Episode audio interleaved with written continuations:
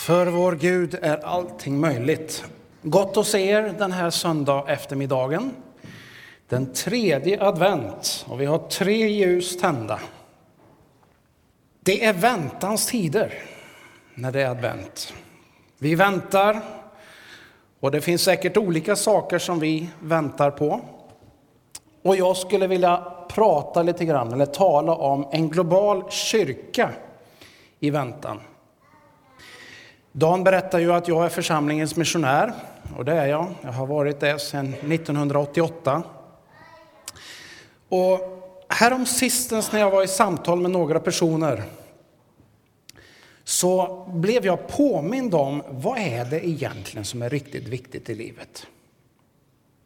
Och jag fick några frågor utav, utav ett gäng studenter som jag hade på en kurs i Etiopien för några veckor sedan. Och då sa jag så här till dem. Att jobba för Guds rike, det är nog det bästa man kan tänka sig. Varför det? Jo, därför att om jag är ingenjör, inget fel på ingenjörer, det var min liksom grundutbildning. Eller om jag är försäljare, eller om jag är byggare, eller om jag är någonting annat som liksom syns och som märks och som man liksom kan gå och titta på. Det här har jag gjort. Så är det fantastiskt. Men det är någonting som har en begränsad livslängd. Eller hur? Även de mest fantastiska fastigheter har en begränsad livslängd. Och så tänker jag, när man jobbar i Guds rike då jobbar man med någonting som har betydelse här och nu, men som har betydelse bortanför den här tiden. Det är ungefär som att investera rätt in i evigheten. Och då betyder det inte bara de som jobbar som pastorer eller missionärer eller något annat, utan det gäller oss alla. Det vi gör för Guds rike, det är någonting som har betydelse, inte bara här, men lite längre bort och ända in i evigheten. Det finns inga bankinvesteringar, det finns inga aktieinvesteringar som du kan göra som kommer att ha betydelse i evigheten. Men det du gör för Guds rike, det har definitivt betydelse för evigheten. En global kyrka, född av Anden. Tänkte jag skulle tala lite grann. Jag har tre punkter och jag ska berätta några berättelser ifrån min sista resa som var till Tanzania och till Etiopien. En global kyrka som är född av ande, fylld av ande. Apostlagärningarna 2. Det är en klassisk pingsttext, kanske inte någon som man läser i första adventstid. Men jag kan inte låta bli att citera den där berättelsen. Ni vet, Jesus har varit här på jorden. Han säger åt sina lärjungar, ni ska få någonting. Vänta på anden. Jag skickar er anden som ska vara er hjälpare. Och så händer något väldigt dramatiskt på pingstdagen. Och där föds kyrkan. Där föds den första kyrkan, den första församlingen kan man säga. När Gud liksom landar på sitt otroliga sätt med sin ande. Där finns människor från alla jordens hörn. Där finns människor med olika kulturer. Där finns olika språk. Och alla blir de sådär oerhört förvånade över vad är det för någonting som håller på att hända. Det här är inte vi vana vid. Det liksom rör till, det blir annorlunda. Judarna, de vet inte vad som händer. En del de börjar säga, oj, vad har hänt med de här människorna? Är de, är de berusade eller vad är det för någonting? Och andra säger, nej men vi får ju höra om Guds märkliga, mäktiga berättelser på ett sätt som vi förstår, på vårt eget språk. Och så radar den här bibeltexten upp en massa olika människor. Där föds den första kyrkan som beskrivs som Kristi kropp utav ande och fylld utav ande. När jag var i Etiopien för eh, några veckor sedan så hände det sig att jag blev dålig. Det är inte så ofta som det händer, men någon gång ibland så händer det att jag blir dålig. Och eh, jag undervisar eleverna på morgonen och sen så kände jag bara, nej nu måste jag bara springa på toaletten. Så jag fick ge dem en uppgift och så fick jag springa på toaletten och så var jag alldeles matt och dålig. Så jag hankade mig fram några timmar till och så sa jag, jag måste nog gå och vila. Men så gav jag dem uppgifter och så sa jag att, att be för mig. Ja, vi ska be för dig, sa de. Och när man är i Etiopien och man har Etiopien med sig och de börjar att be, då händer det saker och ting. Jag kan säga att jag begrep inte speciellt mycket av bönen i ord räknat. Men jag hörde att de bad väldigt intensivt. Jag hörde namnet Jesus ganska många gånger. Och så hörde jag att den som bad också talade i tungor. Och så var man med och så bad man så där oerhört. En andefylld bön. Efter ett dygn ungefär så var jag på benen och så var jag med dem tillsammans igen. Gud är mäktig. En kyrka fylld av Guds ande. Kyrkan som vi är del av, den här globala kyrkan. Vi är ju del av den här i Karlstad, eller hur? När jag tittar ut här så är jag oerhört glad för jag ser att det är människor med lite olika färg, med lite olika åldrar och med lite olika utseenden. Det gör mig glad. Därför att vi är del av en global kyrka. Och den globala kyrkan det är inget nytt fenomen. Det här är någonting som Gud hade tänkt ifrån väldigt, väldigt lång tid tillbaka. När Abraham, ni vet trons fader, Abraham som vi som kristna identifierar oss med som en av våra viktiga ledargestalter i historien. Också muslimerna identifierar sig som Abrahams söner och döttrar. Detsamma gäller judarna. Och så står det så här. Skriften förutsåg att Gud skulle förklara hedningarna rättfärdiga av tro och gav i förväg detta glädjebud till Abraham.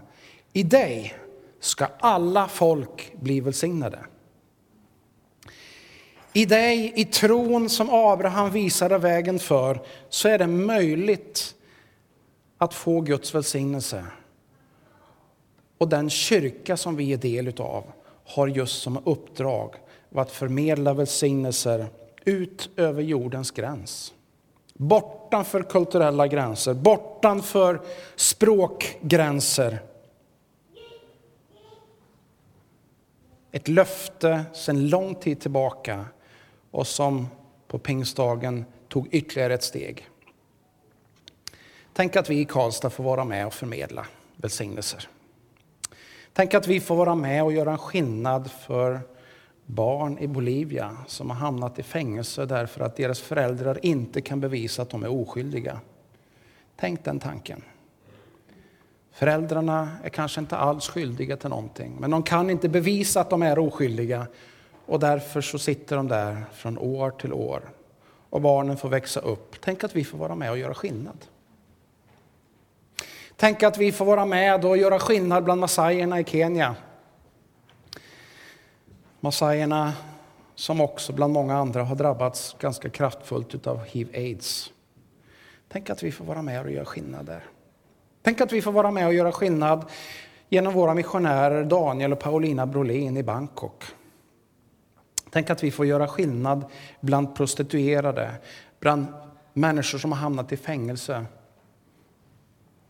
ett evangelium som sträcker sig över gränser, som sträcker sig över olika hinder, spärrar, språkgränser. En kyrka fylld utav ande, men också fylld med välsignelse att förmedla till alla folk. Till alla folk. När Jesus för ett väldigt spännande samtal med den samariska kvinnan jag återkommer gärna till den här berättelsen. Det är en fantastisk, fascinerande berättelse. Jesus möter den samariska kvinnan och samarierna var ju inte samma religion. Det var inte ett annat folkslag egentligen, men det var människor som hade liksom en lite annorlunda tro, en hel del gemensamt. De trodde också på Abraham. De trodde också på profeterna, men de hade av olika skäl hamnat lite annorlunda än judarna.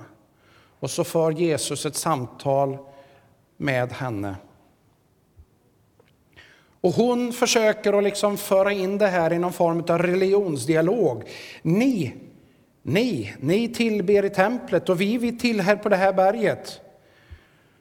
Och vad svarar då Jesus? Ja, det må så vara.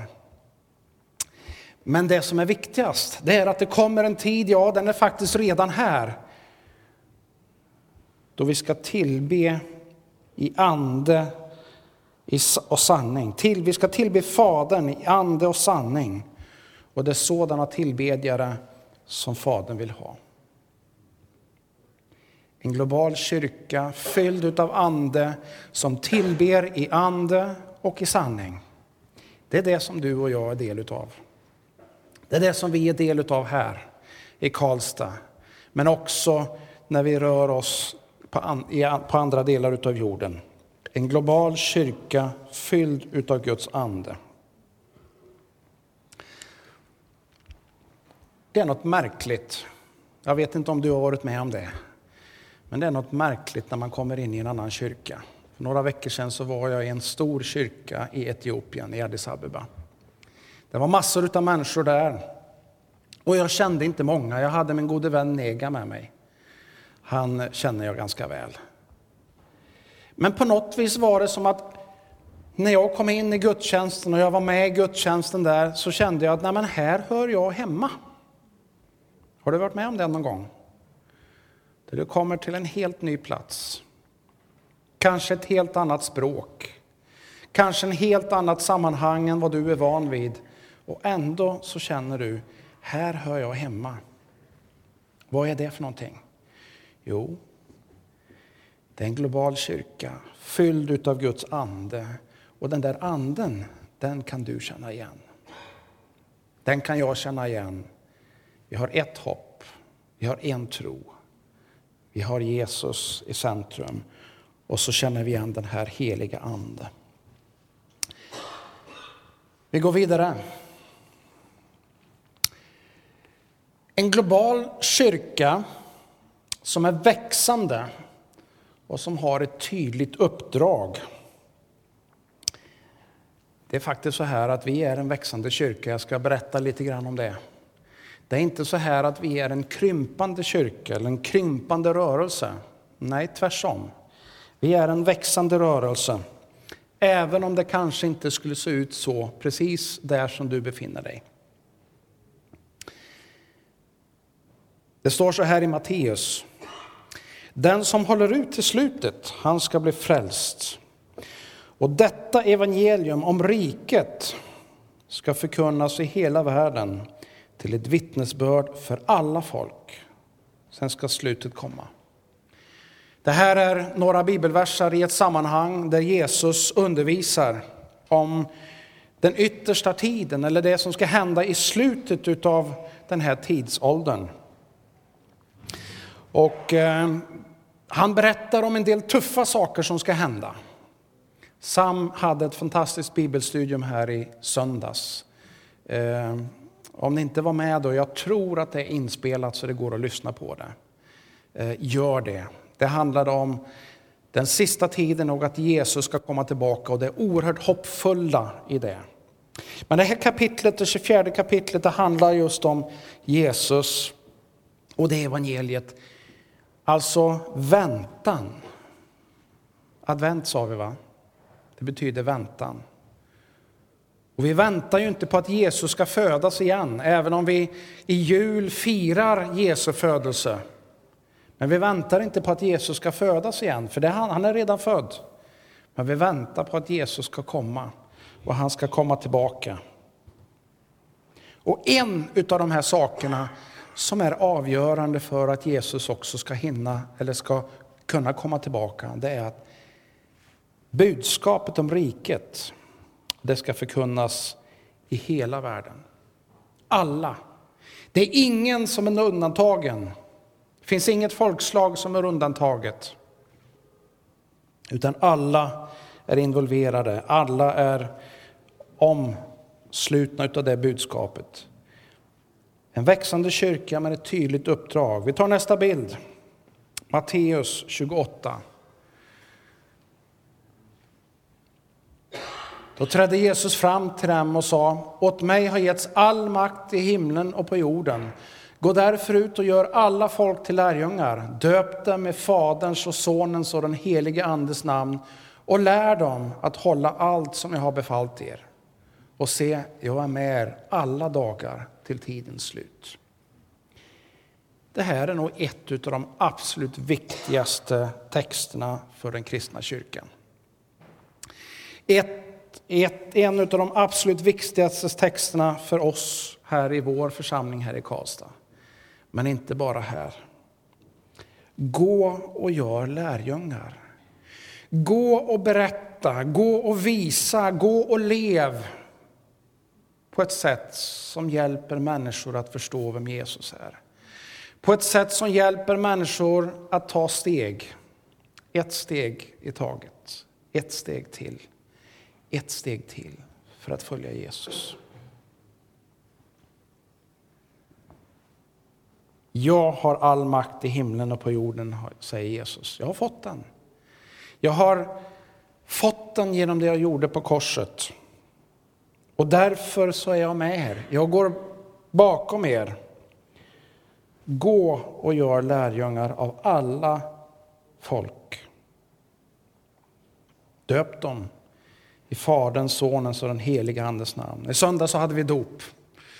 Och några av de nydöpta sitter här med i gudstjänsten. Visst är det fantastiskt? Tänk att vi har haft dop det sista halvåret här nu. Jag har inte koll på riktigt allt, men jag vet att vi har haft dop i juni, i juli, i augusti, i oktober och i december.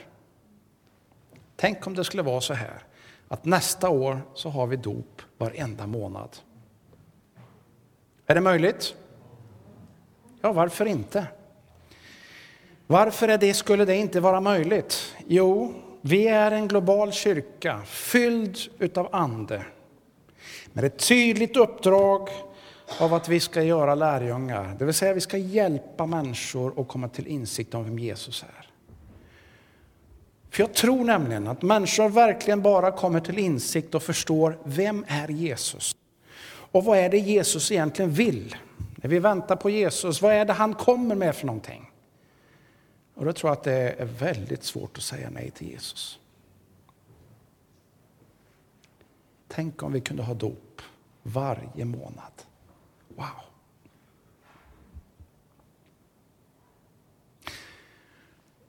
Var får vi kraft till det här? Gud har gett oss en speciell källa, en speciell hjälpare, den helige Ande. När den helige Ande kommer över er, då ska ni få kraft att bli mina vittnen i Jerusalem, i hela Judeen och Samarien och ända till jordens yttersta gräns. Här, lite längre bort och till jordens yttersta gräns. Och därför är jag så oerhört glad över att den här församlingen i Karlstad, liksom väldigt, väldigt många kyrkor är involverade i att berätta om Jesus här, lite längre bort, men också till jordens yttersta gräns. Det är del, det är vårt uppdrag och det är vi med och försöker att fullfölja. Och kraften, det är inte våran kraft, utan det är just den helige Andes kraft. Den helige Andes kraft. Den helige Ande som gör att eh, det jag inte förstår eller det jag inte ens vet var jag kan hitta Ja, rätt som det är med den heliga Andes kraft så bara visar han det. Min vän Rashid berättade för en tid sedan när han hade varit och han hade liksom varit med om en stark upplevelse utav Guds kraft. Så berättar han att man sitter i bilen och så lyssnar man på en sång som handlar om bojorna som släpps fri. Och rätt vad det är när man sitter och lyssnar på den här så liksom hör han inom sig Guds röst. Öppna apostlagärningarna och så får han en exakt kapitel och en exakt vers. Han vet inte alls vad som står där, men när han öppnar och läser, vad är det då som står? Jo, då står bibeltexten om bojorna som bryts och släpps fria. Visst är det häftigt med den heliga Ande? Som kan liksom ge oss en sån där extra kraft när vi inte själva klarar av, när vi inte själva förstår, när vi inte begriper eller vet. Ja, men då kommer den helige Ande och så ger han oss extra kraft som gör det där möjligt. Här, lite längre bort och till jordens yttersta gräns. Hur ser det ut nu då? Jo, någonstans 2,4 miljarder, lite drygt kanske, bekänner sig som kristna i världen. Någonstans en tredjedel av världens befolkning. Eh, det är olika kyrkor, man har lite olika tro. Men det som är gemensamt är att man bekänner sig till Jesus. Man bekänner sig som en efterföljare till Jesus. Det är det man är om man är kristen. Det finns ett institut som heter International Bulletin of Mission Research. De håller på med forskning hela tiden på hur står, till, står det till med den globala kyrkan? Hur står det till med, med förändringar i samhället? Enligt dem, det kan ifrågasättas, men enligt dem och den forskningsmetod som de har, som är ganska rigorös, så menar de på att det finns ungefär 1,8 procent av den globala befolkningen som är ateister. Det är en ganska liten del. Och jag vill bara säga det som en uppmuntran när du möter människor som menar sig inte tro på Gud. Ja, de möter vi nog ibland. Men i globalt perspektiv så är det en oerhört, oerhört liten, liten del av befolkningen. Därför att de allra, allra flesta människor har förstått att det finns faktiskt en Gud. En tredjedel av människorna bekänner sig på ett eller annat sätt till Jesus som kristna. Kyrkan växer oerhört starkt. Vi kan gå tillbaka till förra bilden, sorry. Kyrkan växer oerhört starkt i Sydamerika, i Kina. Kina är ett spännande land. Där växer kyrkan betydligt snabbare än befolkningstillväxten. Flera procent över. Och det är inte det ena, enda landet. Afrika, om vi tar som kontinent, så är det en dramatisk ökning utav antalet kristna. Och om vi för hundra år sedan hade tyngdpunkten av världens kristenhet i Europa och USA så är det faktiskt så att den finns i Afrika och i Sydamerika numera. En global kyrka på frammarsch som växer. Men det är inte klart ännu. Uppdraget är inte fullföljt. Varför? Jo, vad var det vi läste? Alla ska få höra. Eller hur? Så stod det i alla fall i Matteus 24. Alla ska få höra. En globalt växande kyrka med ett tydligt uppdrag, det är det som du är del utav. Det är det du, det är det vi, det är det jag är del utav. En kyrka med ett uppdrag av att föra budskapet om Jesus vidare. Låt mig berätta några sådär konkreta exempel. Några av er har hört mig berätta om Loskito och min vän Lazarus. Det är han som är på bilden där nere till vänster. Där står han i eh, ett klassrum i Los Quito. Ett ganska enkelt. Det är svarta tavlan som är egentligen en putsad eh, cementvägg och så är den målad svart och så ritar man på. Där har man varje dag så har man en massa barn som kommer dit som får, de började med läxhjälp och så har de fortsatt med de svagaste i samhället som hade lite besvärligt och svårt. Och så ger man dem undervisning och så får vi höra om resultatet av att det går väldigt bra för de här eleverna. Det är en del av kyrkan, det är en del av kyrkans uppdrag. Finns i en by, i ett sammanhang med massajer där det är väldigt många fattiga människor. Men de drömmer om att få en utbildning och så gå vidare. Hur började det då här i Los Quito? Ja, det började för en 15-16 år sedan Lazarus, han var en av mina elever. Han var med på en kurs. Och där läste vi bland annat de här texterna som vi har läst idag. Och några till. Och så började Gud tala till hans hjärta. Lazarus, du måste gå till en plats, plats som heter Loskito.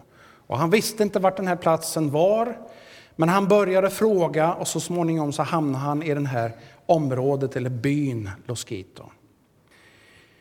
Där gick han runt och pratade med människor och så småningom så kom han till ett, ett, en, en bosättning där det fanns en familj som hade det ganska trassligt.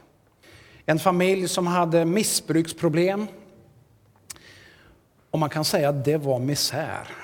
Det var trashankar, för allt som de hade fått i inkomst, det gick åt till öl och till starka drycker.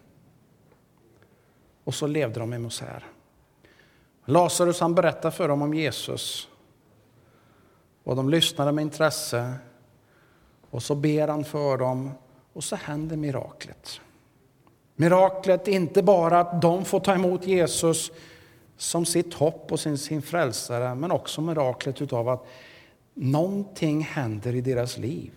Så det som de hade varit fast i, det blir de befriade ifrån. Det de hade liksom varit nersjunkna i, det blir de upplyfta ifrån. Och så börjar människor se, wow, och så kommer de till tro. När jag besökte dem här, den där bilden där uppe, det är inte i huvud eller moderförsamlingen, utan det här är en av de nystartade utposterna. Och här hade man en speciell söndag där man, där man samlade in pengar. För man har börjat att bygga kyrkan. Ni ser att himlen syns lite längre bort där Va? Man har en del, en del tak och väggarna är fortfarande utav plast. Men man samlas och så har man gudstjänst här. Och den här lilla församlingen, den här familjen med alkoholmissbrukare har vuxit till härliga människor och idag så har man 300 människor som har kommit till tro och som är med i den här församlingen. Eller hur? Halleluja kan man säga till det.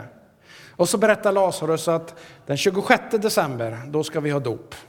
Då ska vi döpa 50 personer till. 50 personer till. Vi har inte haft 50, 50 personers dop här i kyrkan, vad jag kan minnas.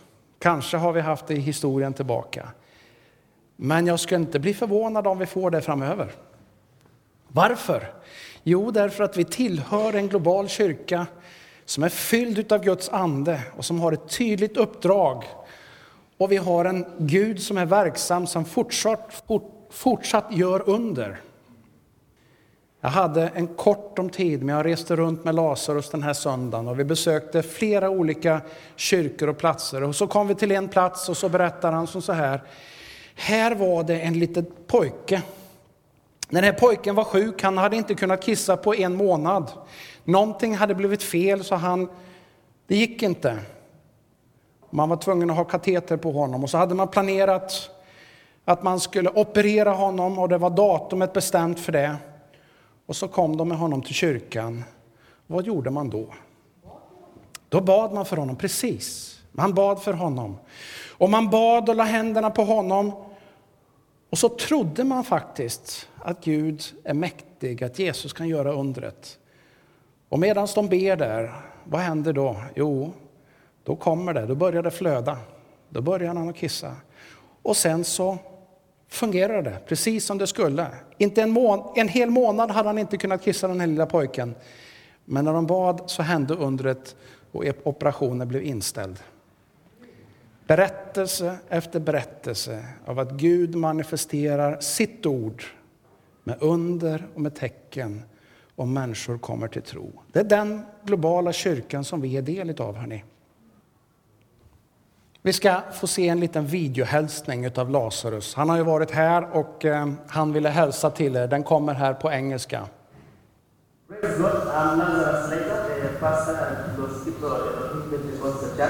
I'm so blessed to know you and I'm just blessed to have Swati with me here. Please, I greet you in the name of Jesus. And I just want to encourage you that you should just continue loving the Lord, uh, dedicating your time to the Lord because God is always, He needs you to do something for Him. And actually, I always say I live because of serving God and other people. So I'm so blessed to join all our greeting, praise the Lord, and welcome to our mission. Amen. God bless you. Det var Lazarus som flera av er har mött som hälsar till er. Han berättar att han eh, lever sitt liv för att betjäna andra, för att berätta om Jesus. Ta emot den hälsningen.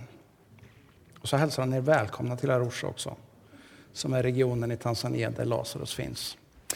Hörrni, Gud gör någonting. Vi ska gå vidare. Vi är en global kyrka väntande på Jesus och Jesus är kyrkans huvud och centrum. Utan Jesus ingen kyrka. Han är till före allt och, hålls, och allt hålls samman genom honom. Han är huvudet för sin kropp, församlingen. Han är begynnelsen, den förstfödde från de döda, för att han i allt skulle vara den främste. Hörrni, låt oss aldrig glömma Jesus. Utan Jesus och utan berättelserna om Jesus, utan väntan på Jesus, så finns det ingen kyrka. Det är där vi har vårt centrum. Korset, det Jesus gjorde, han föddes, han levde, han visade oss vägen och eh, han liksom öppnade vägar på olika sätt. Och så visar han oss det. Det är Jesus som är vårt centrum. Det är honom vi väntar på i adventstid, eller hur? Visst är det så? Ja. Det är han som gör den stora skillnaden. Det finns människor som tror på Abraham. Det finns människor som tror på Moses och profeterna, men de har ännu inte fått klart för sig vem Jesus är. Och om du inte fångar något annat ifrån den här predikan idag så skulle jag vilja att du fångar att ja, men Jesus är viktig. Låt mig berätta en berättelse om Aisha. Aisha mötte jag för några veckor sedan. Det är samma person på båda bilderna. Den här glada leendet med den här platta hatten, den eh, tog jag för några veckor sedan när Aisha tog sin examen på Habarimalm College. Den skola som vi har varit med och stöttat och sett utvecklas ifrån en liten skola till ett college i Tanzania. Eh, den här bilden till vänster, den tog jag på Aisha för två år sedan. Jag tog den i biblioteket där hon satt och bläddrade i en bok och läste. Och den här nya bilden den tog jag för några veckor sedan när hon var med på examen. På två år så har det hänt någonting med henne. På två år så har eh, hon lärt sig en massa saker om mediekommunikation. Hon har lärt sig att göra radioprogram, hon har lärt sig att göra tv-program. Hon har lärt sig om hur man kommunicerar. Men det har också hänt något mer med henne. När Aisha kom till Habari Malum College då hade hon inte koll på vem Jesus är. Hon trodde på profeterna, hon trodde på Abraham, hon trodde på Moses och hon trodde på en hel del. Men hon hade inte koll på vem Jesus är. Men jag är så glad. Därför att när jag möter Aisha igen, två år senare, då har hon inte bara fått kunskaper om det som hon skulle utbilda sig för, utan hon har också fått kunskaper och praktisk erfarenhet av vem Jesus är. Och när jag möter henne här för några veckor sedan så är hon sprudlande lycklig och glad och berättar med sån stor värme över att Jesus bor i mitt hjärta. Jesus är centrum i mitt liv. Och så är hon med i ett team som gör barnprogram tillsammans med Ibras partner Habare Malom. Ett team som gör barnprogram och berättar om vem Jesus är. Vet du, jag tänker att det är ett under. Det är ett under när Jesus kommer och visar sig in i människors hjärtan.